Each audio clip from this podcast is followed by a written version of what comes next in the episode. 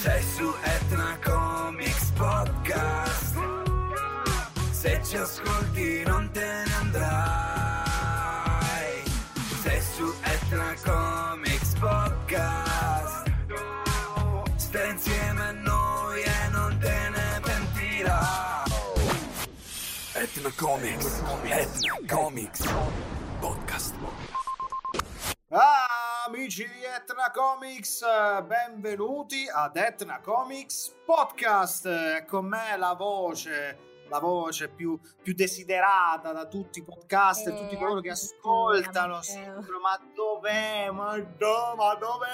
La grande Chiara Madonia. Ciao Matteo, ciao a tutti. Ciao, io sono Matteo Volpe con la mia voce calda da speaker, mai nella vita. Bentrovati a tutti coloro che finalmente ci ascoltano per la seconda puntata di questo podcast frizzantino, ovviamente dedicato a tutte le cose che più ci piacciono della fiera catanese più famosa d'Italia, Etna Comics.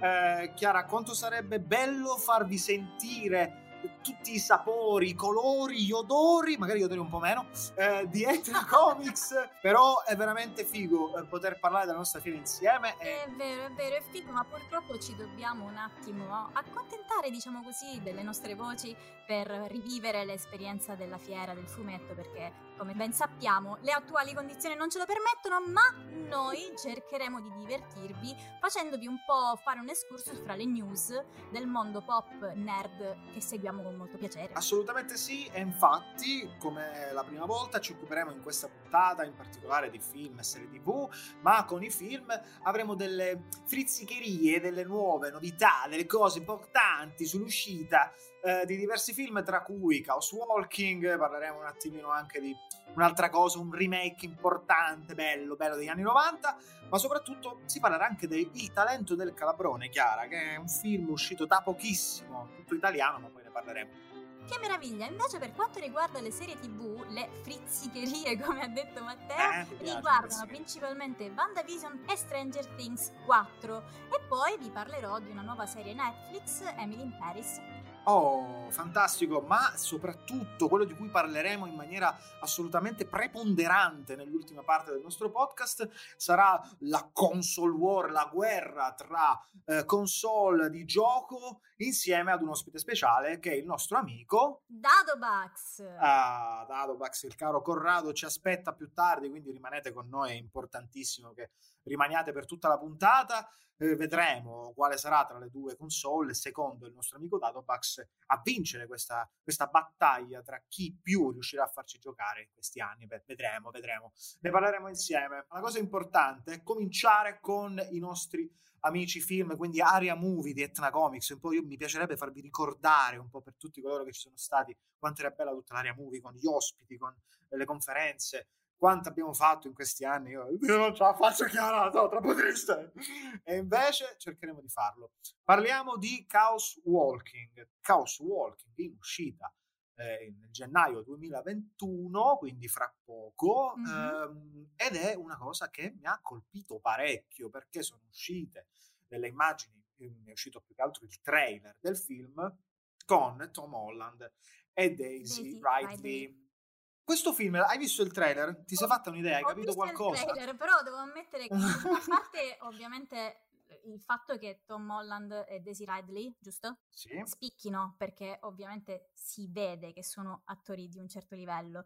Però è molto confusa la situazione. Sembra un film sci-fi, mi correggi se sbaglio? Sì, tra l'altro il regista del film ha diretto Edge of Tomorrow, che non so se ricordi, è un film molto bello tratto da un manga peraltro. Quindi ho discreto hype, perché il trailer mi ha colpito, gli attori ovviamente sono bravissimi e la storia sembra intrigante.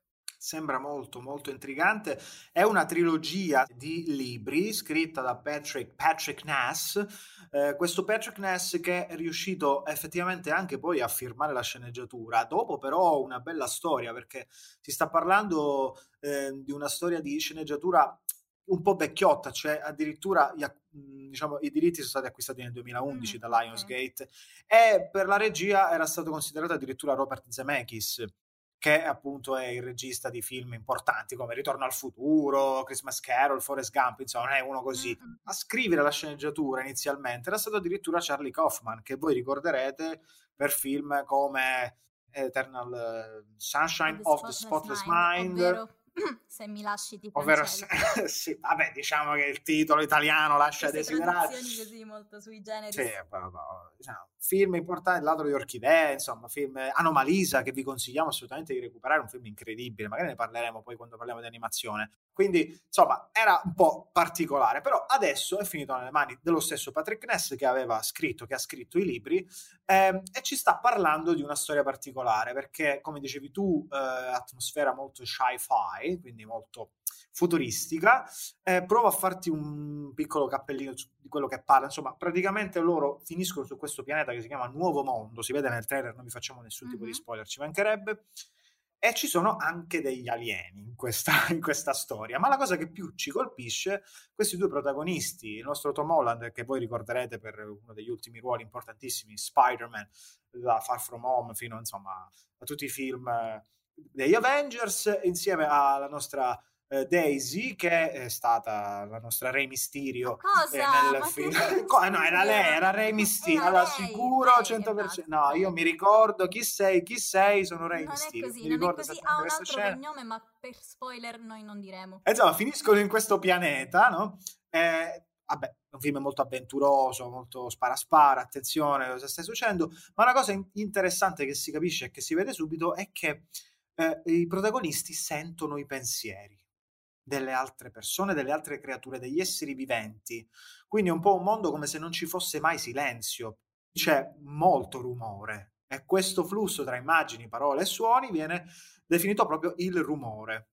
Però sembra che Daisy sia particolare, perché da quello che si vede nel trailer il nostro Tom Holland non riesce a sentire i pensieri della protagonista femminile, quindi chissà dove andrà, insomma, a parare questo film. E veramente sono in hype, perché non l'ho capito, il fatto di non averlo capito, vedere gli alieni, vedere loro che combattono, sentono i pensieri, c'è un cattivo che sembra molto interessante, io un po' di hype lo lancio. Così.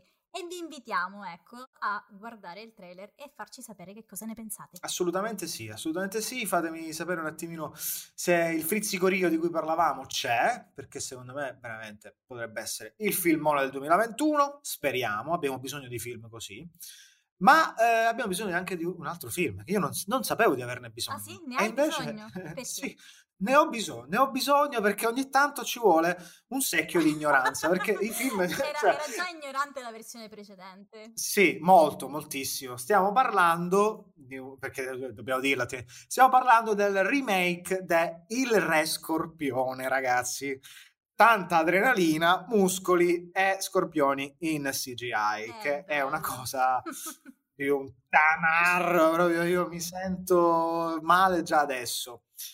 Se qualcuno di voi non sa che cosa sia Il Re Scorpione, è perché negli anni 90 stavate dormendo sotto al letto. Nel 99 esce il primo film. A favore di chi non sappia cosa sia o chi sia Il Re Scorpione, ok?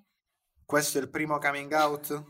Il primo coming out? Stiamo parlando? No, perché... non ci voglio credere. Allora, tendenzialmente questo perché gli spin-off non li apprezzo tantissimo, per cui vista La mummia, un numero uno, basta, fine, per me era chiuso lì. Certo. Poi dopo ho capito anche che fossero legate le cose, quindi... Ah, perfetto, va bene. Quindi tu ti sei perso, diciamo, tutto Il Re Scorpione, che poi dovrebbe essere La mummia 2 e Il Re Scorpione, credo...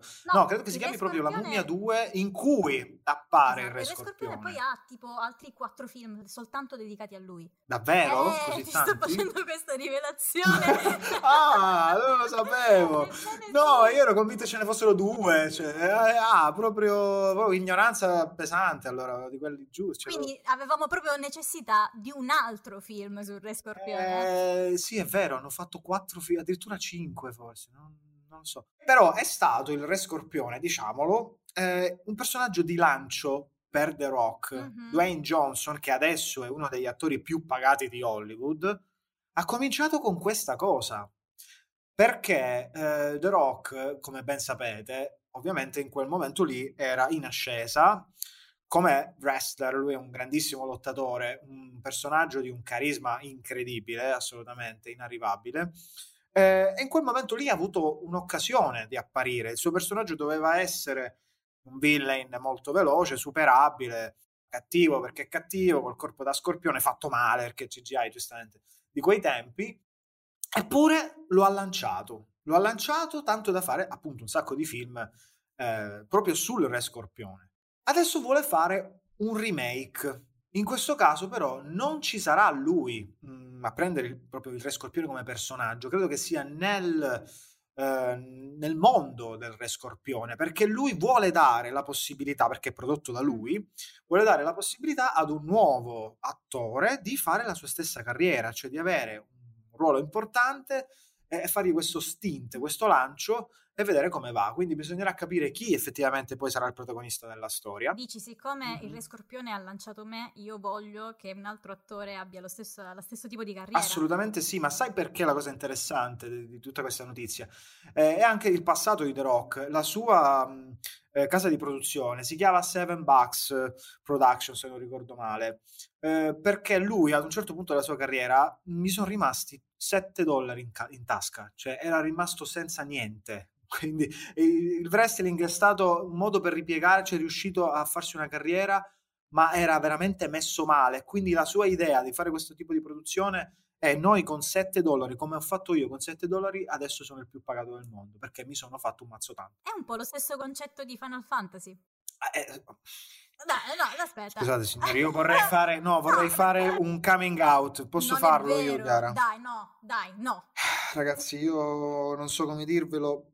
Lo dico ai microfoni di Etna Comics Podcast, io non ho mai giocato a nessun capitolo, di Final Fantasy, nessuno. Oh, che meraviglia! Sì. Allora, io non ti prenderò in giro, e sai perché? Perché ti capisco, perché sono empatica verso di te e so che cosa vuol dire quando non hai giocato Chiara. O visto o conosci in generale qualcosa che conoscono tutti e tutti fanno... Ma non è possibile, ma come puoi aver vissuto fino ad adesso con questa grave mancanza? Quindi non ti insulterò, ma ti inviterò a giocarlo. Grazie. Anche perché è uscita la remastered di Final Fantasy VII, che peraltro è uno dei Final Fantasy più belli e più giocati che siano stati mai prodotti. Quindi perché non fai questo passetto verso Square Enix? Ci proverò.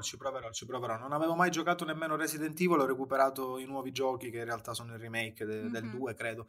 Quindi vedi, già l'ho fatto questo piccolo passo e devo dire che effettivamente mi manca. Quindi anch'io ho fatto il mio coming out, siamo pari. Io ne ho fatti di più coming out comunque. Vabbè, tu sei la regina del coming out. Quindi adesso che tu faccia dei coming out e mi aspetto che i nostri ascoltatori ci scrivano quello che loro non hanno visto, non conoscono, non vogliono conoscere. Io vorrei che facessero dei messaggi vocali. Mi piace l'idea che ce li mandano. Mi piace moltissimo. Sì, su Instagram, un messaggio vocale breve, non fate cose lunghissime, noi lo faremo ascoltare in puntata e ne parleremo, così vediamo un attimino anche voi che cosa non avete visto. Gravissimo, una cosa gravissima. Invece è una cosa di cui mi dicevi poc'anzi, sei rimasta estasiata da un altro film che è nuovo, una roba interessante. Allora, estasiata no, diciamo che partivo con veramente poche pretese e anche poche speranze, perché quando ho sentito del film di Tom e Jerry ho detto eccola là. L'ennesimo live action in cui fanno personaggi in CGI che poi fanno parlare, diventa anche strano, si snatura quello che è stato il cartone animato precedentemente, e invece no, sono rimasta piacevolmente sorpresa dal come hanno reso i due personaggi, che è praticamente lo stesso tipo di tecnica che abbiamo visto, la tecnica no, però lo stesso tipo di resa visiva che abbiamo visto con Space Jam e ancora prima con Chi ha incastrato Roger Rabbit, ovvero l'unione del 2D inserito all'interno della pellicola. E questa cosa mi ha entusiasmato un pochino, perché appunto mi ha riguardato questi film vecchi che ho apprezzato e mi aspetto una cosina carina, non certo il film dell'anno, sicuramente sarà un film per famiglie, da quello che si vede dal trailer. Peraltro hanno rigiocato con un sacco di sketch, gag molto vintage. Slapstick, quella è la forza di Tom e Jerry, quando loro si menano nelle maniere più divertenti possibili. Quindi sì, lo vedrò piacevolmente. E questo è importante, come dicevi tu, la cosa che non fanno parlare i due personaggi, io avevo questa paura come te, e devo dire che ho un sospiro di sollievo quando ho visto il trailer.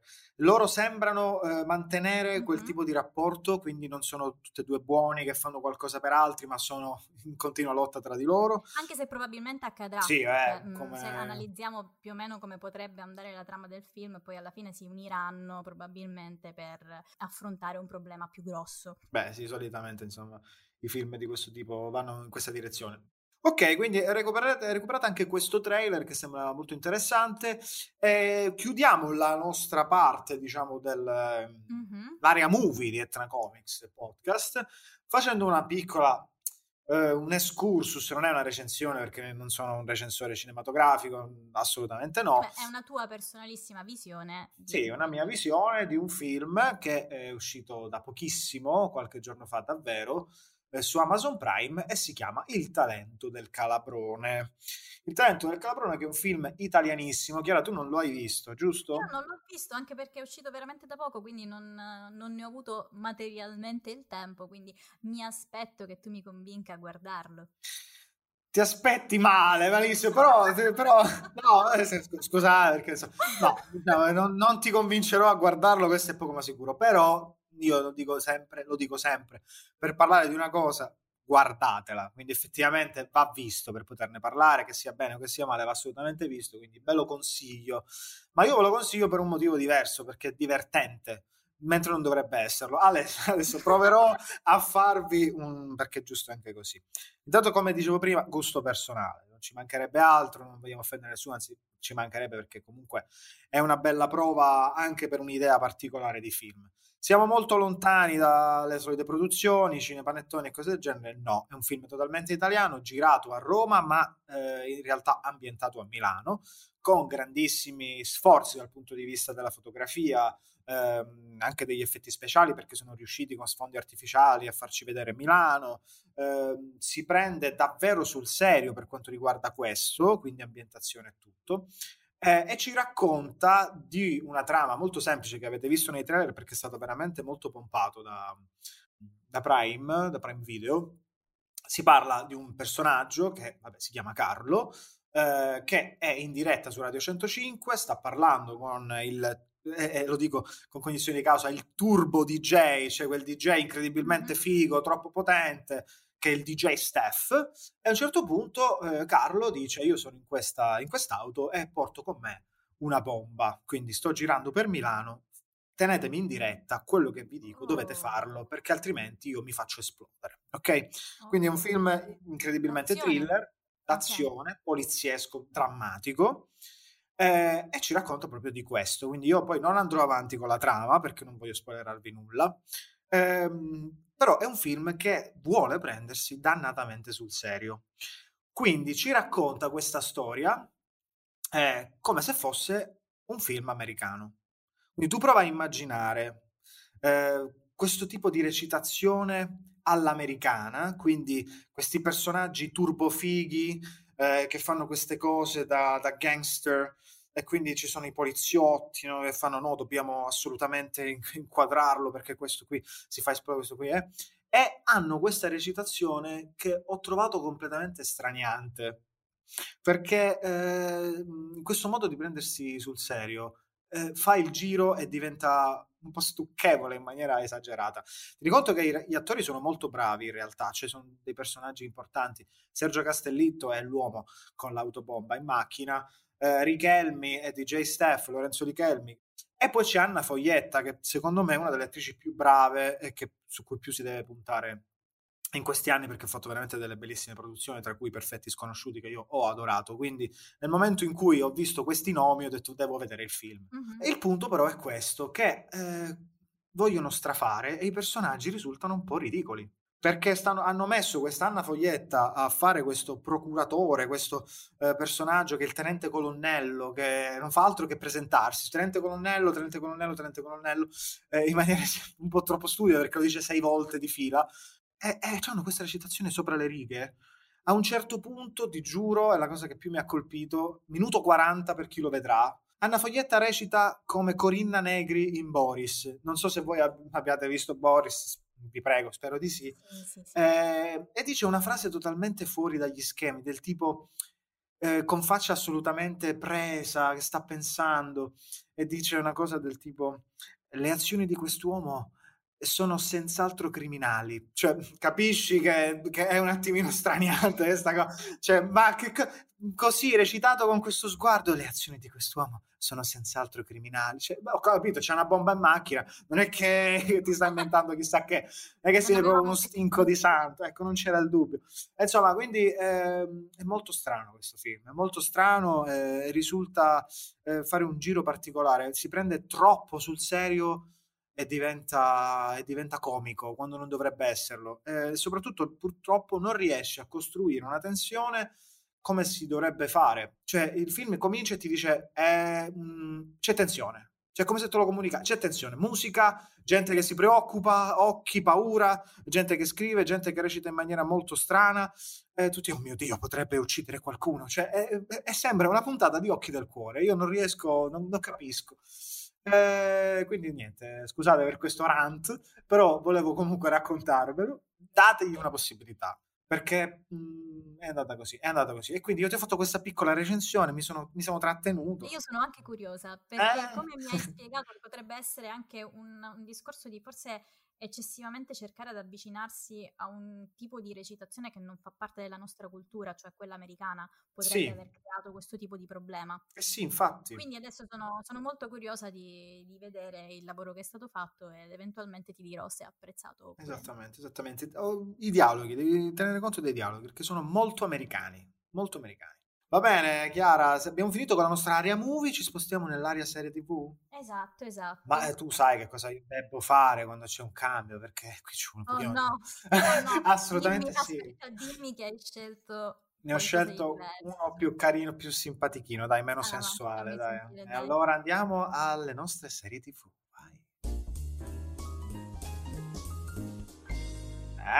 Dai, questo è più simpatichino, dai, meno Schweppes. Ho immaginato molto bastone, cappello. Sì, ma questa è gente di un certo livello. Nope, basta, never again, ti prego. Never again. Allora, raccontami cosa ci aspetta. Riguardo serie TV, diciamo che ci aspettano nuove novità, perché recentemente sono uscite nuove immagini di WandaVision, che è una miniserie su Disney Plus, la cui uscita è prevista per il 15 gennaio. Quello che ci ha colpito delle immagini che sono trapelate di WandaVision è che in realtà sembra che abbiano un mood un po' anni 50. Non so se tu hai avuto modo di vederle. Sì, ho visto il trailer. Proprio il trailer? Sì. Ma noi sappiamo che in realtà le vicende di questa serie sono dopo Avengers Endgame. Per chi non ha visto il film, diciamo, non possiamo fare grossi spoiler, anche se in realtà dopo una certa si può fare. Vabbè, però il film è del 2019. Entro quanto tempo? Non è più spoiler. Non lo so, qualcuno dice entro 10 anni, ma io non sono d'accordo. Per me è spoiler sempre. Se tu mi dici il finale di Lost, io l'ho visto, ma qualcuno potrebbe non averla mai vista e si perde una grande cosa. Ma prima o poi dovrai pur parlarne di queste cose. Comunque, l'abbiamo saputo tutti, va bene, il film muore dopo Gigi, lo sappiamo tutti. Quindi WandaVision appunto tiene la sua trama dopo gli episodi di Avengers Endgame, e già è strano, cioè, diciamo che è sorprendente ritrovare Paul Bettany. Sì. Giusto? Esattamente. Io non sto dicendo nient'altro, non sto facendo spoiler. Rasenti, volevo un centimetro dallo spoiler. Sì, è molto strana questa cosa. Ho visto che si sono ispirati a queste serie TV anni 50. È veramente straniante da morire. È una cosa che non ti aspetti, perché sai di che parliamo. Anche perché è descritta come se dovesse essere una sitcom, infatti, in realtà. Quindi perderebbe anche quella parte azione-drama che è tipica dei film Marvel. Quindi sono molto curiosa, non so se tu hai avuto modo di vedere. Sì, ho visto il trailer, come dicevo poc'anzi, effettivamente parte in quel modo e poi ci fa capire che loro stanno un po' vivendo una sorta di storia parallela, perché come forse saprai, Wanda Maximoff ha una serie di poteri molto particolari che le permettono anche, credo, di spostarsi nello spazio-tempo. È un personaggio incredibilmente potente. Sì, è uno dei personaggi più potenti del Marvel Universe. E possibilmente si tratta di questo, cioè di spazio-tempo modificato, in qualche modo forse per recuperare un rapporto tra i due personaggi. So che si baserà molto su questo, sul rapporto tra Wanda e Vision, però poi dovrebbe svilupparsi in maniera molto più vicina agli altri film, o comunque al mood degli altri film. Quindi cioè, la curiosità c'è, però non sono tanto attirato da queste serie, il che un po' mi preoccupa. Tu sei dello stesso avviso o c'hai un po' di hype? No, in realtà anche io non sono particolarmente attirata dal mondo serie TV relativamente alla Marvel.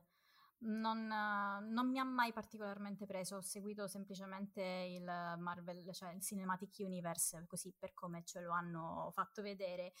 Però ci sono delle storie che secondo me meritano di essere un attimino approfondite, per esempio quella di Loki. Stavo per dirlo. Potrebbe essere interessante. Sì, è stato... Come aspetto in realtà anche Black Widow al cinema.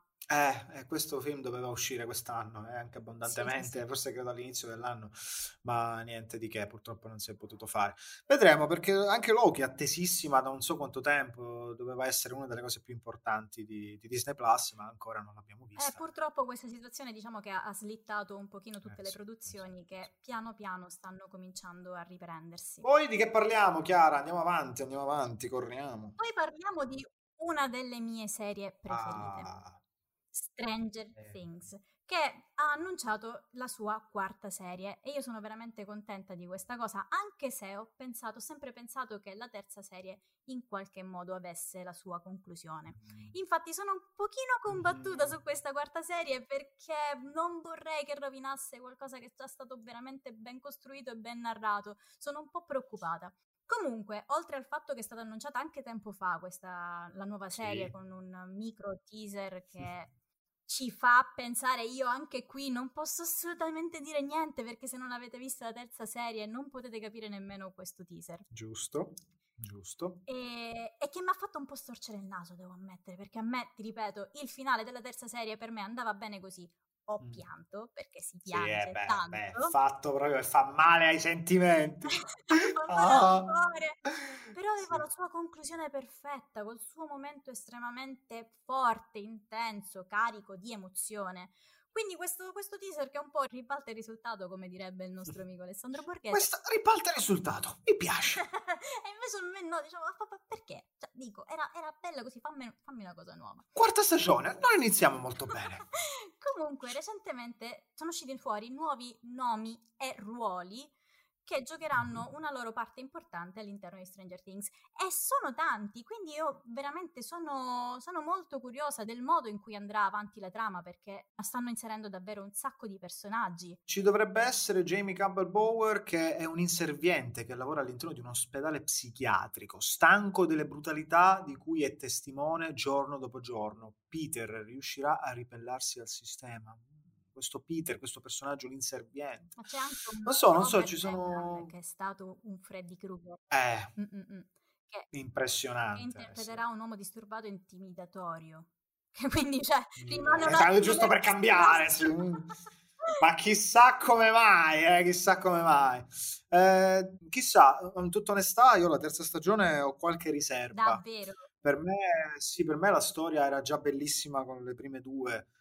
Fare tornare, diciamo, un noto cattivo, perché magari qualcuno non l'ha visto, secondo me è stato un po' troppo, diciamo. Secondo me la storia si è ripetuta, magari anche no, a parte fare crescere qualche personaggio come la protagonista femminile, non ho visto diciamo particolari cose, quindi non so, questa quarta stagione la vedrò ovviamente, certo. Ma tu che sei super in hype, magari a te tocca ancora di più. Sì, ma infatti la sto aspettando. Ti ripeto, la mia unica riserva è su quel teaser che io ero un attimo così, però secondo me avremo tanto di cui parlare, tanto di cui essere nostalgici, perché poi questa serie gioca un sacco sulla nostalgia, sul mood retro anni 80, che è una cosa che noi che siamo nati in quel periodo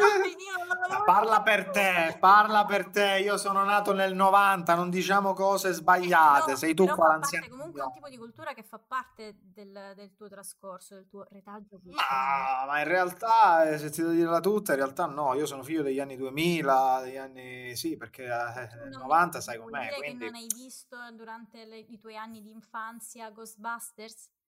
La storia infinita? No. No, Ghostbusters l'ho recuperato 4 anni fa, Ghostbusters, non l'avevo mai visto. Magari è probabile che non ti prenda anche per questo motivo. No, ma insomma è molto interessante, però questo l'ho detto, è la terza stagione un po' superflua. In realtà io non ho apprezzato particolarmente la seconda, invece, secondo me sulla seconda ha una battuta d'arresto, però poi va a risalire alla grande nella terza stagione. Quindi anche per questo sono un po' preoccupata della quarta, perché ho paura che prenda questo ritmo un po' altalenante, per cui mi si ferma un attimo in questa quarta stagione, ma come abbiamo già detto la vedremo con tante speranze. Con tante speranze. Adesso Chiara voglio che tu mi parli di questa serie, perché come ti ho parlato del talento del Calabrone vorrei che mi parlassi di Emily in Paris, io non ho idea di che cosa sia. Emily in Paris, sono proprio all'asciutto. Devo essere molto sincera, io non credo che tu faccia parte del target a cui è indirizzata questa serie. Ok, ma magari i nostri ascoltatori sì. Certo, allora Emily in Paris è una serie Netflix che è uscita ad inizio ottobre, sta ancora nelle top 10 di Netflix e questa cosa mi ha incuriosita tanto da spingermi a premere play, anche se in realtà questa serie, come sapevo, non è grandemente nelle mie corde. Io cercavo una serie che potesse essere leggera e frizzante e mi potesse fare da sottofondo alle mie giornate di lavoro. E hai scelto troppo frizzante dalla terza stagione di Boris, troppo frizzante! No, guarda, in realtà da questo punto di vista è stata una buona scelta. Le puntate sono brevi, sono di 30 minuti massimo. La narrazione è lineare e il ritmo è veramente calzante. La serie è scritta da Darren Star, che per chi lo conosce è anche l'autore della famosissima serie cult anni 90 Sex and the City. Ah! Esatto, infatti vuole un po' richiamare questa serie. Ruota attorno alle vicende di Emily Cooper, che è interpretata da Lily Collins, e lei si ritrova per un fortuito caso a doversi trasferire per lavoro a Parigi, fortuito caso perché la collega che in realtà doveva prendere quel posto rimane incinta, quindi lei prende e va, giustamente, perché io pure l'avrei fatto al suo posto. Si ritroverà a dover affrontare tutte le difficoltà che ha un'americana che si affaccia ad una cultura non sua, un'americana che peraltro non conosce nemmeno il francese, e questa cosa è inaccettabile per i parigini. Sì, i parigini proprio no, non sopportano che si parli un'altra lingua al di là della loro. Questo è vero. Quindi si scontrerà appunto con una città molto difficile che lei cercherà di conquistare in tutti i modi.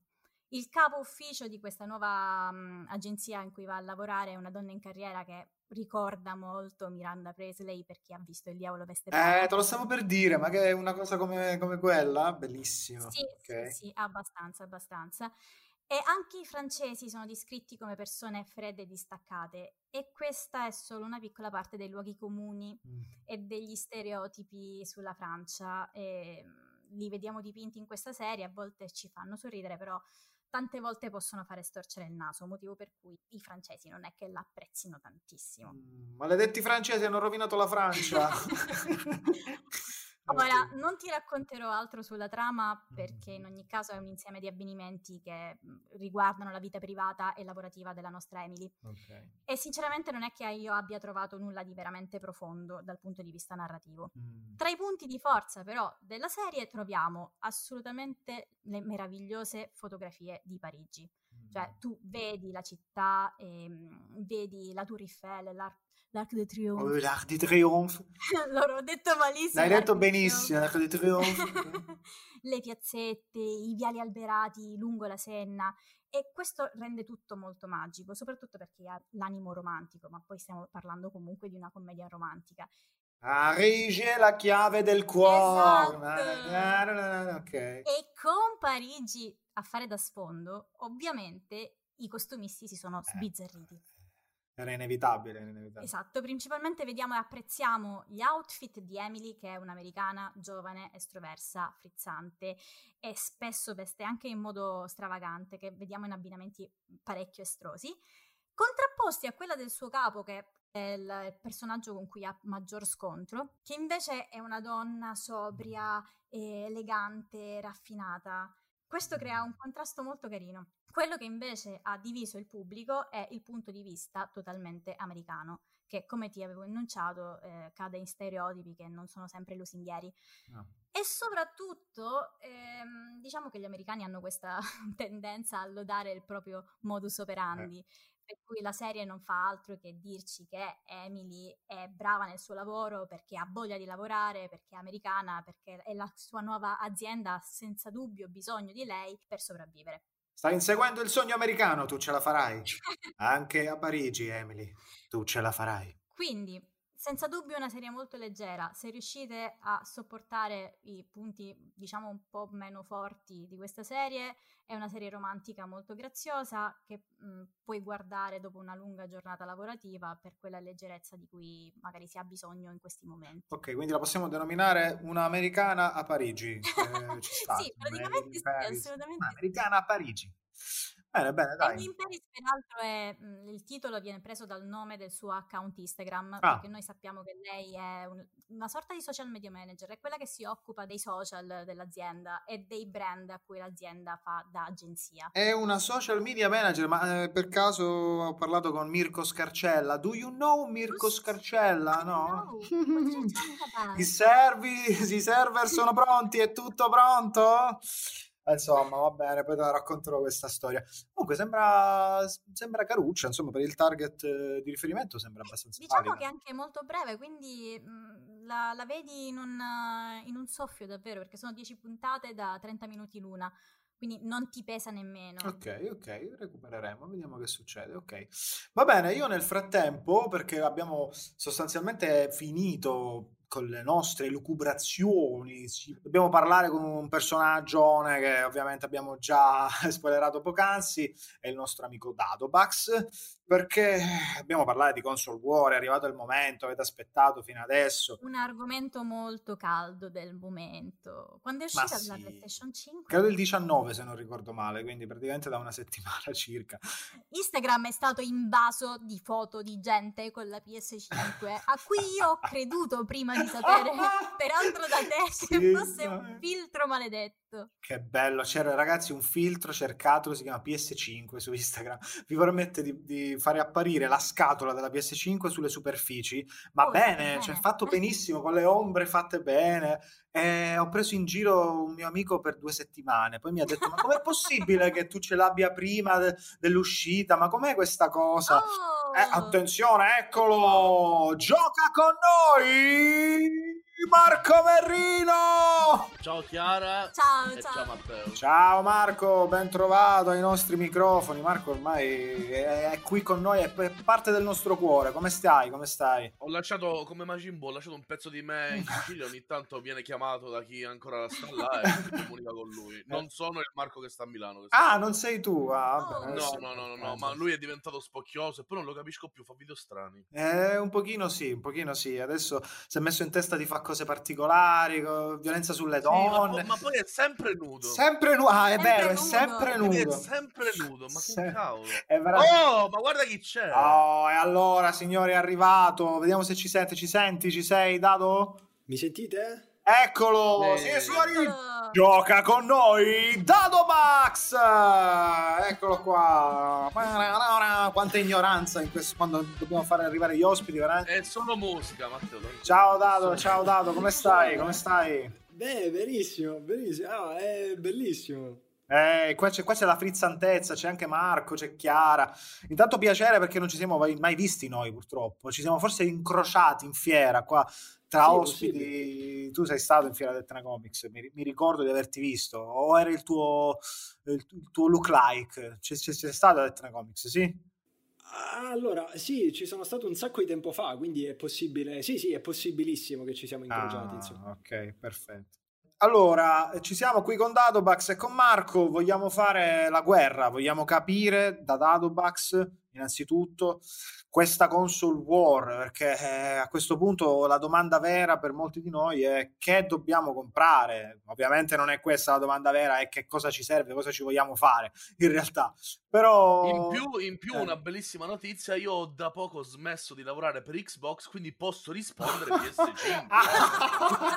Abbiamo capito. Vabbè. Allora Dadobax, dici? Assolutamente. Sì, Chiara, assolutamente. non è mica una vendetta. No, ma perché? Perché? Dado, che ci dici? Che ci dici? Questa console war, come ti sembra? Beh, allora, la risposta veloce in realtà è quella di non comprare nessuna delle due per ora, nel senso che in giusto. Sì, è così, in realtà all'inizio non conviene in realtà mai comprare le console al lancio. In linea di massima, quando esce la nuova console, tendenzialmente conviene prendere la vecchia, in realtà, perché si trovano un sacco di videogiochi usati, ci sono un sacco di persone che riportano le console anche usate e ricondizionate, insomma si trovano veramente a poco. Inoltre per i prossimi 2 anni continueranno a uscire i giochi cross-gen, anzi Sony stessa ha annunciato che addirittura dei videogiochi in esclusiva PlayStation continueranno ad uscire anche su PS4, quindi in realtà in questo momento specifico in realtà è il miglior momento per comprare la generazione uscente. Ma perché? Perché? Perché ti amiamo, Dado, perché tu sei incredibilmente concreto, cioè anziché dire vediamo che prendere, non comprate niente, è bellissimo. No, no, okay. È la verità. Allora, il discorso è questo, le console attuali arrivano con in realtà un grado di interesse maggiore rispetto a PS4 e Xbox One 7 anni fa, quindi è un dato di fatto che tutti gli early adopter, tra i quali ci sono anche io le console che sì, mi sono state inviate, però le avrei comprate comunque ovviamente se non mi fossero state inviate, e quindi rientro tra gli early adopter. Tutti gli early adopter, chiaramente, perché andiamo a prendere queste console? Chiaramente per lo sfizio di fruire di questa nuova generazione in anticipo rispetto a che i tempi siano effettivamente maturi, e questo esiste da sempre, no? L'early adopter, ma un early adopter di PS5, Xbox Series S o X rimarrà estremamente più appagato rispetto a un early adopter di 7 anni fa, perché la Xbox One era una console nata vecchia, peraltro che veniva venduta con quella bara del Kinect.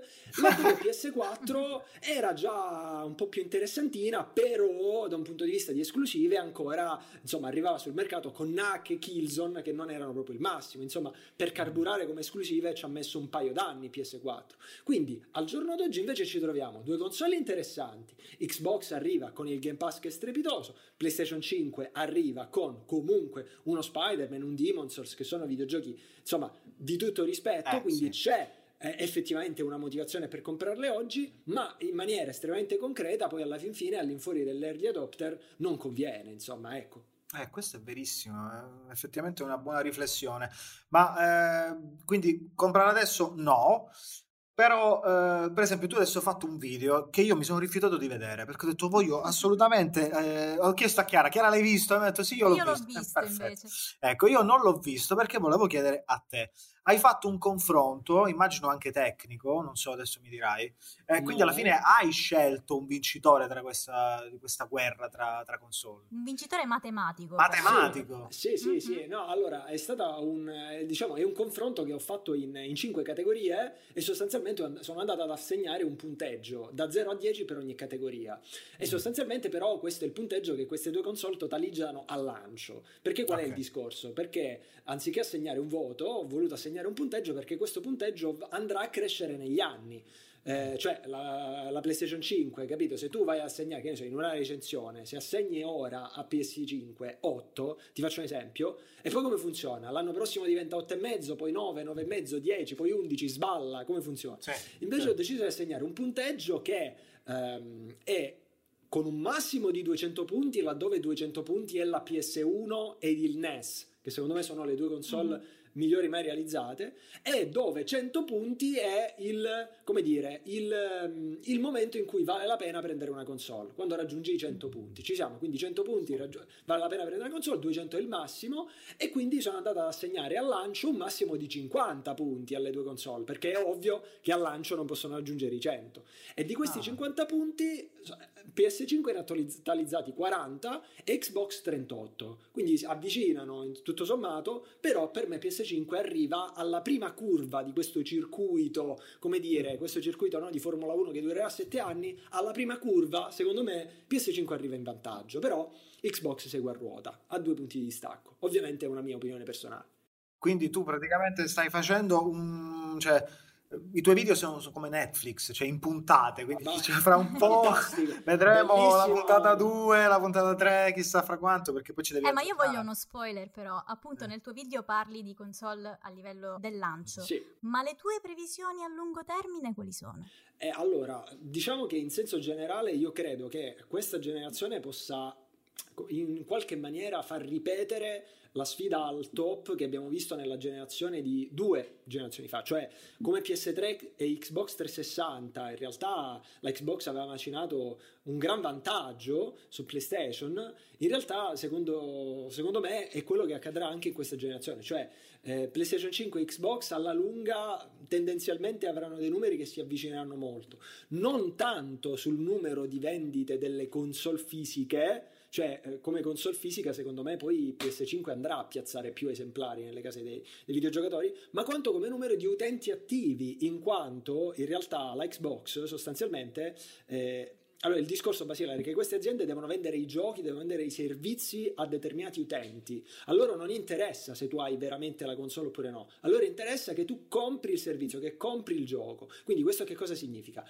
Che un qualsiasi utente PC che si scarica l'app Xbox e che compra dall'app Xbox è a tutti gli effetti genera dei proventi per Microsoft. Sì, ci siamo? Sì. Quindi gli utenti attivi, quindi quello che bisognerà andare a vedere alla fine di generazione è il numero di utenti attivi Xbox e il numero di utenti attivi PlayStation, e secondo me questo numero sarà molto vicino. Quindi come console piazzate nelle case PS5 venderà di più, ma come numero di utenti, cioè per estremo una persona che sul cellulare si scarica l'app Xbox e paga il servizio a Microsoft non ha in casa la Xbox, però paga il servizio a Microsoft, quindi i soldi gli arrivano comunque, quindi è comunque un utente Xbox. Ecco, secondo me come numero di utenti si avvicineranno tanto e Microsoft andrà secondo me a macinare, insomma, andrà a rosicchiare un bel, come dire, una buona fetta, certo. Una buona fetta, esatto, di videogiocatori. Io vorrei fare una domanda a Marco. Marco, tu che sei soprattutto, mi sembra di capire, un videogiocatore da PC, yes, ti sei posto effettivamente la domanda che cosa, al di là del fatto che tu ovviamente fai l'influencer e quindi, come diceva Dado, vi arrivano le console, insomma ci lavorate, è tutta un'altra cosa, ma tu avresti effettivamente pensato di acquistare una delle due ed eventualmente quale? Io in generale le prendo sempre tutte perché voglio stare al passo, no? Voglio saper parlare bene di quello che parlo, appunto. Però della line-up che hanno mostrato prima di lanciare le console, quella della PS5 mi ha steso, è stata veramente pazzesca da ogni punto di vista. Ma infatti quello che volevo chiedere io a Dado, perché io di questa cosa qua ne ho parlato in maniera un po' riduttiva, perché mi è sembrata un po' una sciocchezza, però voglio vedere cosa dice lui in merito, perché non ho fatto abbastanza ricerche. Cosa ne pensi dell'acquisto da parte di Microsoft della Bethesda? Ma mi interessa avere il tuo punto di vista, cioè nel senso, tu che cosa ne pensi? Secondo me è stata una mossa strepitosa, perché allora, innanzitutto, al giorno d'oggi ci sono... Allora, basta vedere alle 3 di Los Angeles quali sono le conferenze. Cioè, sostanzialmente, no, tu vedi lì quali sono le conferenze. Quelle sono le aziende più grandi presenti al giorno d'oggi nel mondo dei videogiochi. Se noi togliamo Nintendo, Sony e Microsoft, ok? Quelle, le altre che fanno videogiochi, che si occupano di videogiochi, sono Square Enix, Ubisoft, Electronic Arts e Zenimax. Cioè, sono queste. Sì. Se tu una di queste la inglobi, hai inglobato già una fetta enorme di videogiochi, perché il gruppo Zenimax non è solamente Bethesda, ma è anche id Software, Arkane Studios, Tango Gameworks e vari altri sviluppatori, quali ora non mi sovviene il nome, però quelli che hanno fatto per esempio The Elder Scrolls Online fanno parte di Zenimax, perché non è Bethesda che ha fatto The Elder Scrolls Online, insomma un altro suo sviluppo che ora non mi viene come si chiama. Tango Gameworks, per capirci, sono quelli di The Evil Within, quindi insomma ecco, ci sono tanti videogiochi. Tutti questi videogiochi qua sono, ecco, io comprendo che lato utente PlayStation dica sì, però non vedo il The Last of Us, non vedo il God of War, e posso comprendere questa definizione, cioè io posso comprendere questo discorso, cioè ancora non abbiamo visto la super bomba e posso essere d'accordo, però innanzitutto potrebbe essere annunciata in seguito, punto numero uno. Punto numero due, a Microsoft non serve realmente la bomba, mi spiego meglio: laddove PlayStation ha bisogno di un The Last of Us parte 2 per vendere tantissimo tantissime copie di quel singolo gioco, Microsoft va a piazzare i suoi videogiochi al lancio all'interno di un servizio, cioè tu non hai bisogno del videogioco da 10 per abbonarti a un servizio che costa 10 euro. A me basta il videogioco da 8 all'interno di un servizio, a me bastano, cioè Microsoft punta più sul proporti, che ogni mese rilascia un videogioco da 8 che inserisce nel servizio, mentre PlayStation deve fare il discorso: no, noi usciamo con 3 esclusive l'anno, però le 3 esclusive te le lanciamo da 9, da 10, è un discorso diverso, cioè fa più scalpore, però è un discorso diverso, perché quella PlayStation tu devi spendere 80 euro. Quando dico questo discorso, in parecchi mi dicono: sì, però l'esclusiva console la puoi anche comprare usata. Sì, ho capito, però tu dopo 2 anni la paghi 40 euro, dopo 2 anni con quei 40 euro ci giochi 4 mesi su Xbox. Ecco, è un discorso diverso e quindi è una politica diversa ed è estremamente interessante, insomma. Quindi questa volta loro hanno fatto una cosa particolarissima, perché io effettivamente, seguendo una serie di video di amici, tra cui Player Inside, appunto Dado, Marco eccetera, questa volta io stavo pensando: ma perché devo comprare la PlayStation 5 se posso farmi, come dicevi tu, un abbonamento, giocare da PC tranquillamente, perché ho un PC che appunto è performante, e farmi tutti questi giochi incredibili?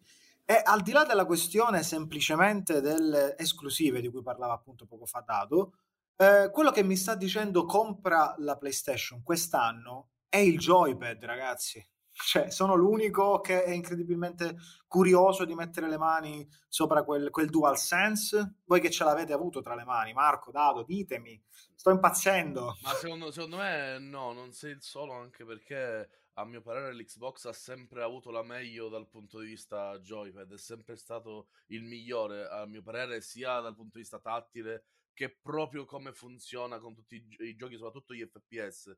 Quindi vedere finalmente un cambio, la PlayStation sembra sempre il solito, ovviamente non lo è mai, però anche in maniera, cioè la prima cosa che vedi è quello che appunto vedi con gli occhi, quindi già questa cosa che cambia finalmente è molto appetibile a chi compra di impulso una console solamente per com'è di bellezza, no? Quindi ovviamente quella è una parte del mercato che a mio parere non prende solamente te ma un po' di persone, quindi assolutamente sì. In più, mamma mia, c'è stato un plauso per questo pad assurdo in tutta internet. Sì, concordo, il DualSense è spettacolare, però il discorso è questo, il discorso, dicevo prima, anche degli early adopter, cioè al giorno d'oggi il DualSense sostanzialmente è supportato da pochi giochi, nel senso che quando provi Astros Playroom ti vengono gli occhi a cuoricino, però per esempio sto giocando Demon's Souls, sì, c'è il feedback aptico, però insomma lo noti e non lo noti, mentre il grilletto adattivo, giusto quando usi l'arco, ogni tanto, non è che in Demon's Souls usi l'arco così tanto. Ora, dove voglio arrivare? Che diciamo che il DualSense andrà a far valere il suo peso specifico negli anni, tornando al discorso del punteggio, no? Andrà a generare punteggio negli anni, mentre insomma al lancio, tolta in realtà la sfida, ecco, sconsiglio di prendere PlayStation 5 al lancio per provare il pad, cioè fai prima ad andare a casa di un amico, nel senso che una volta che ti provi 2 ore di Astros Playroom dici: ah, ok, figo, ok, ne riparleremo tra un paio d'anni quando sarà supportato pienamente da tanti videogiochi. Per esempio anche Call of Duty è stato provato da tante, insomma Call of Duty insomma è pazzesco con il pad, però in parecchi sto sentendo che quando fanno partite online disattivano il trigger. Perché? Perché in realtà il trigger adattivo è scomodo per giocare sostanzialmente, cioè è qualcosa di più immersivo ma è più scomodo. Perché? Perché c'è una resistenza in più, cioè ti si stanca il dito più facilmente, cioè dove voglio arrivare, sì, che non è tutto oro ciò che luccica, cioè ci sono determinati casi in cui sarà positivo che il controller utilizzi determinate funzionalità, in altri casi, appunto come l'esempio di Demon's Souls, lo hanno messo per fortuna solo all'arco. Non oso pensare se anche durante l'attacco pesante mentre della spada dovevi... No, ma sarebbe qualcosa che ovviamente tutti quanti disabiliterebbero. Esatto, questa roba qua è sempre successa, anche molto alla Nintendo, che a mio parere è veramente la madre di proporre nuove tecnologie dipendentemente dalle nuove console, però poi far valere quelle tecnologie con effettivamente pochi giochi, perché alla fine i giochi che vendono le console sono un po' quelli che si ripetono negli anni, quindi o saghe ormai conosciutissime o magari quei giochi clear application nuovi dove tutti aspettano il remake o il 2, e questi giochi qua non gliene fotte un po' niente del fatto che la console dove devono andare anche in anteprime, anche in esclusiva, abbia il DualSense, perché ovviamente aggiungeranno qualcosa dove si potrà utilizzare qualche specifica del nuovo pad, ma non giocano su quello. Quindi sì, è una roba un po' che acchiappa perché è diversa, e ovviamente non biasimo chi acquista per questo, perché comunque è bello, ma chi gioca sa che arriverà il momento in cui lo disabili perché devi andare in competitivo o semplicemente vuoi giocare immergendoti solamente con gli occhi e non con le dita, che appunto possono stancarsi o magari ti scocci, ecco. Non è quando ovviamente metti nuove feature nell'esperienza proprio tattile del videogiocatore, non è che stai comunque anche imponendo un nuovo modo di giocare, e chi magari gioca da tanto non è abituato, e non parlo solamente di giocatori ma anche di chi deve creare il gioco, magari non gli va a genio per forza che la propria esperienza venga determinata da quella feature là. Sì, dipende molto dal videogioco, appunto il competitivo è esattamente come ho detto, però in realtà per determinati videogiochi in single player in realtà invece, allora Marco ha fatto un esempio secondo me calzantissimo di Nintendo, cioè però Nintendo che cosa fa?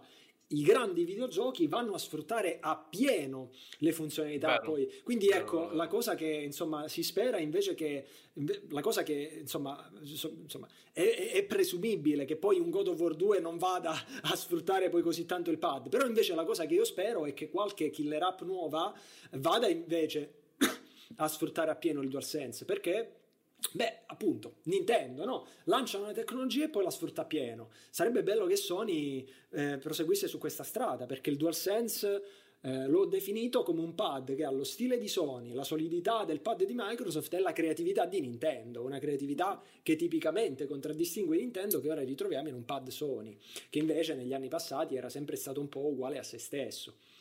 Sì, un po' passivo sicuramente. Ma tra l'altro alcuni giochi poi della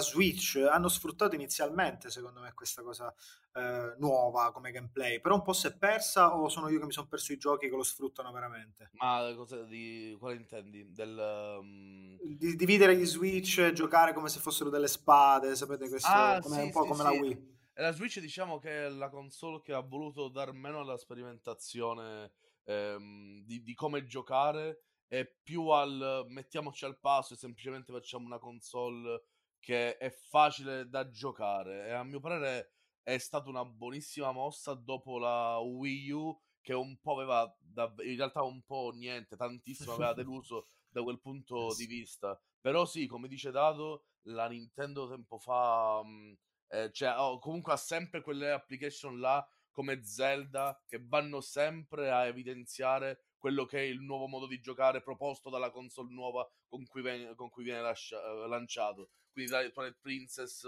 anche Skyward Sword, che utilizzano comunque appieno quello con cui il modo di giocare della console in cui vengono lanciati. È vero, il DualSense è veramente, come dici tu, è veramente una fusione delle tre caratteristiche, delle tre console. Anche Super Mario Galaxy, no? Andava a sfruttare appieno le potenzialità. Comunque, per quanto riguarda il DualSense, per me che sono un forte promotore della realtà virtuale, è veramente pensato per giocare determinati videogiochi in realtà virtuale. Chiaramente in realtà virtuale si possono giocare sia con i knuckles separati mano per mano, e sono una determinata tipologia di giochi, e poi esistono un'altra determinata tipologia di giochi che può essere giocata con il pad, e il DualSense secondo me si applica tantissimo a questa tipologia di videogiochi in realtà virtuale. Spero che in realtà Sony andrà a supportarla tantissimo, innanzitutto perché la PS5 è un hardware veramente importante, ha una potenza notevole Inoltre perché in passato ha già dimostrato di voler puntare un po' sul VR, però il PSVR 1 su PS4 faceva tanto fatica, invece un PSVR 2 su PlayStation 5 secondo me possiamo vederne veramente delle belle. Ok, Chiara, infatti mi sembra che voleva chiederti proprio questo all'inizio puntata, me lo diceva, voglio sapere una cosa, cos'è che volevi chiedere, Chiara? Sì, in realtà bene o male sta sorvolando tutte le mie domande, quindi non mi dai il tempo di chiedere, però io ti voglio dire una cosa dal punto di vista da giocatrice, diciamo, occasionale. Io volevo sapere che cosa ci dobbiamo aspettare, che implementazioni ci aspettiamo nei giochi con l'aumento appunto della tecnologia nella nuova generazione. Sì, allora, sostanzialmente le grandi novità, allora, ci sono determinate cose che non offriranno in realtà una reale novità. Ti faccio un esempio banalissimo, cioè la grande guerra sui numeri si fa sui teraflops, su 4K, 60 fps, però in realtà questi sono numeri per vendere le televisioni, cioè in realtà per vendere le televisioni, cioè in realtà si potrebbe tranquillamente ancora giocare. Io in realtà preferirei di gran lunga che la potenza delle nuove console venisse reindirizzata tutta verso altre cose e si continuasse a giocare a 1080p 60 fps. Non è necessario in realtà. Sono d'accordissimo. Okay. È vero, alla fine la TV è quella. No, nel senso non è così necessario. Invece la potenza, qual è il discorso? Allora, quindi ti dico, da un punto di vista quello che io spero, però dall'altro punto di vista bisogna vedere poi che cosa faranno. Allora, dato che io non ho una sfera di cristallo, io non ti dico il futuro come andrà, perché certo, non lo so. Ti faccio un presente alternativo. Ti dico un presente alternativo con gli hardware di PS4 e Xbox One. Ci siamo? Allora, nell'epoca, peraltro mi viene in mente un video che fece tanto tempo fa Marco Merrino sulla 7ª generazione di videogiochi che era interessante, che poi non mi trovavo totalmente d'accordo, però era interessante, cioè lui diceva, no, come Marco, correggimi se sbaglio, dicevi sostanzialmente che è come se l'evoluzione del videogioco arrivata a un determinato punto avesse preso una piega strana, cioè che alcuni videogiochi del passato permettevano una profondità che poi alcuni videogiochi del presente, dell'allora presente, non permettevano. Mi ricordo... Sì. Parlavo proprio dei giochi per PS2 che, a differenza, cioè la PS1 è stata una console di grande sperimentazione, quindi la 2 si concentrava molto sul approfondire quelli che sono stati gli esperimenti riuscitissimi della PS1, con profondità e modalità di gioco che andavano a approfondire magari la ricerca in una mappa, o il come sparare, il come buildare un personaggio. È stata veramente una console d'approfondimento, mentre invece dopo si è andato un po' per il bello, per il lasciamo perdere la profondità, giochiamo di realismo, fotorealismo. Quindi sì, non ti correggo perché è proprio quello che avevo detto. Quindi, allora, diciamo che poi facevi tanti discorsi nel video sui quali ti dicevo non ero d'accordo, però ora non è questa la sede, ma su questo invece concetto specifico invece mi trovi perfettamente d'accordo, ed è quello che è proseguito poi nella generazione PS4, cioè piuttosto che approfondire determinate meccaniche,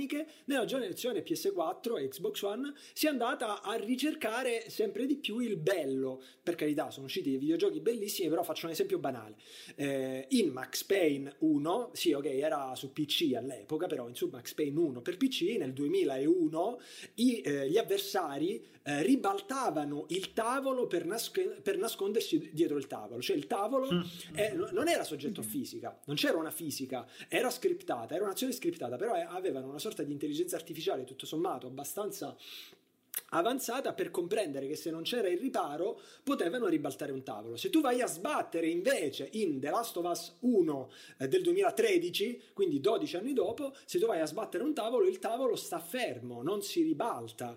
Perché? Perché sono state tolte tutte questi principi, insomma, di interazione ambientale per avere un aspetto grafico insomma di un certo livello. Oppure meno gameplay, più guardarlo. Esatto.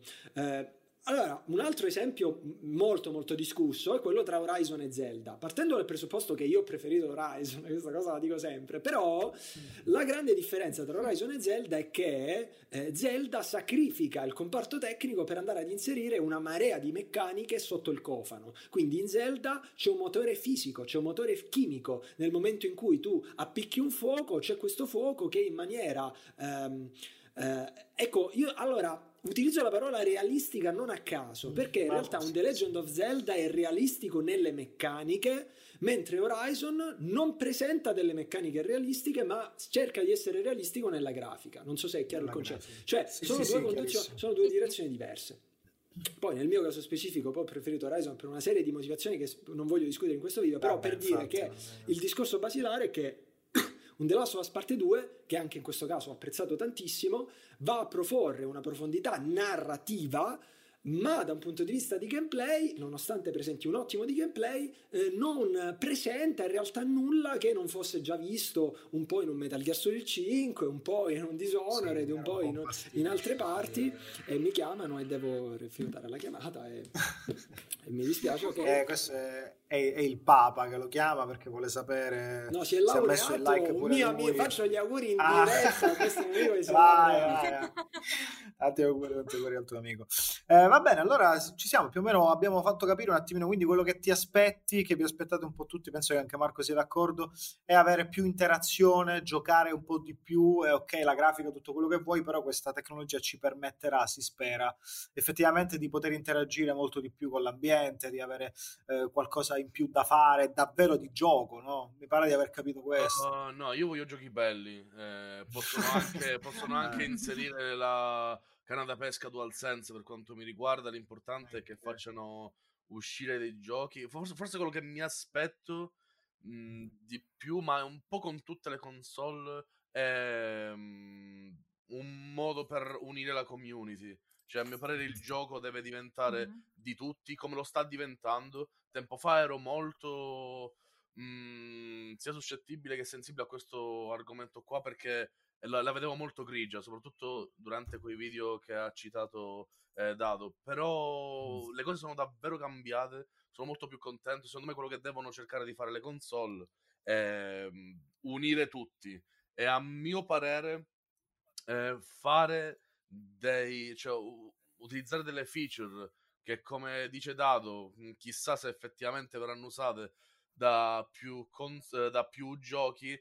Ovviamente non farà altro che carburare questa console war anche negli anni, o semmai ci sarà una PS6 o l'altra Xbox, mentre invece a mio parere bisognerebbe cercare tutti devono unirsi sotto un'unica bandiera, però quella del gioco bello e basta, che faccia parlare di sé e non che divida, anche se è un discorso un po' utopico, perché si andrà sempre più a parlare di un'unica macchina e non di varie. Purtroppo, cioè, ovviamente, cioè, io e Dado, modesti veramente a parte, siamo dei privilegiati, ci mandano le console, ci mandano i giochi, c'è gente che purtroppo la scelta deve farla, cioè cosa mi prendo adesso? Alcuni non possono neanche fare quella, cioè ci sono quelle creature terre che ancora vanno a dire sto giocando a San Andreas per PS2, non rompermi le palle, cioè non a caso, quindi... Capisco il fatto che la scelta diventi anche bella a un certo punto, ma spesso perché devi farla obbligatoriamente, quindi è difficile. Speriamo veramente escano dei giochi, la mia speranza è questa, devono uscire bei giochi, è una stupida speranza, cioè è banale, ma è sempre stata questa. Forti verità. Io per esempio ho comprato la PlayStation 4 solo perché volevo giocare con The Last of Us, e quindi effettivamente me l'ha venduto il gioco, tutta la console, quindi siamo d'accordissimo. Io voglio fare un'ultima domanda a Marco e a Dado. Ci sono dei giochi tra quelli che sono stati annunciati per PS5 o l'Xbox Series X, giusto? Che vi aspettate, da cui avete un sacco di hype, di aspettativa, che sono promettenti secondo voi, ecco? Allora, Dado, ti ricordi per caso come si chiamava quello lì? Che io lo chiamo il Dead Stranding che sembra migliore. Avevano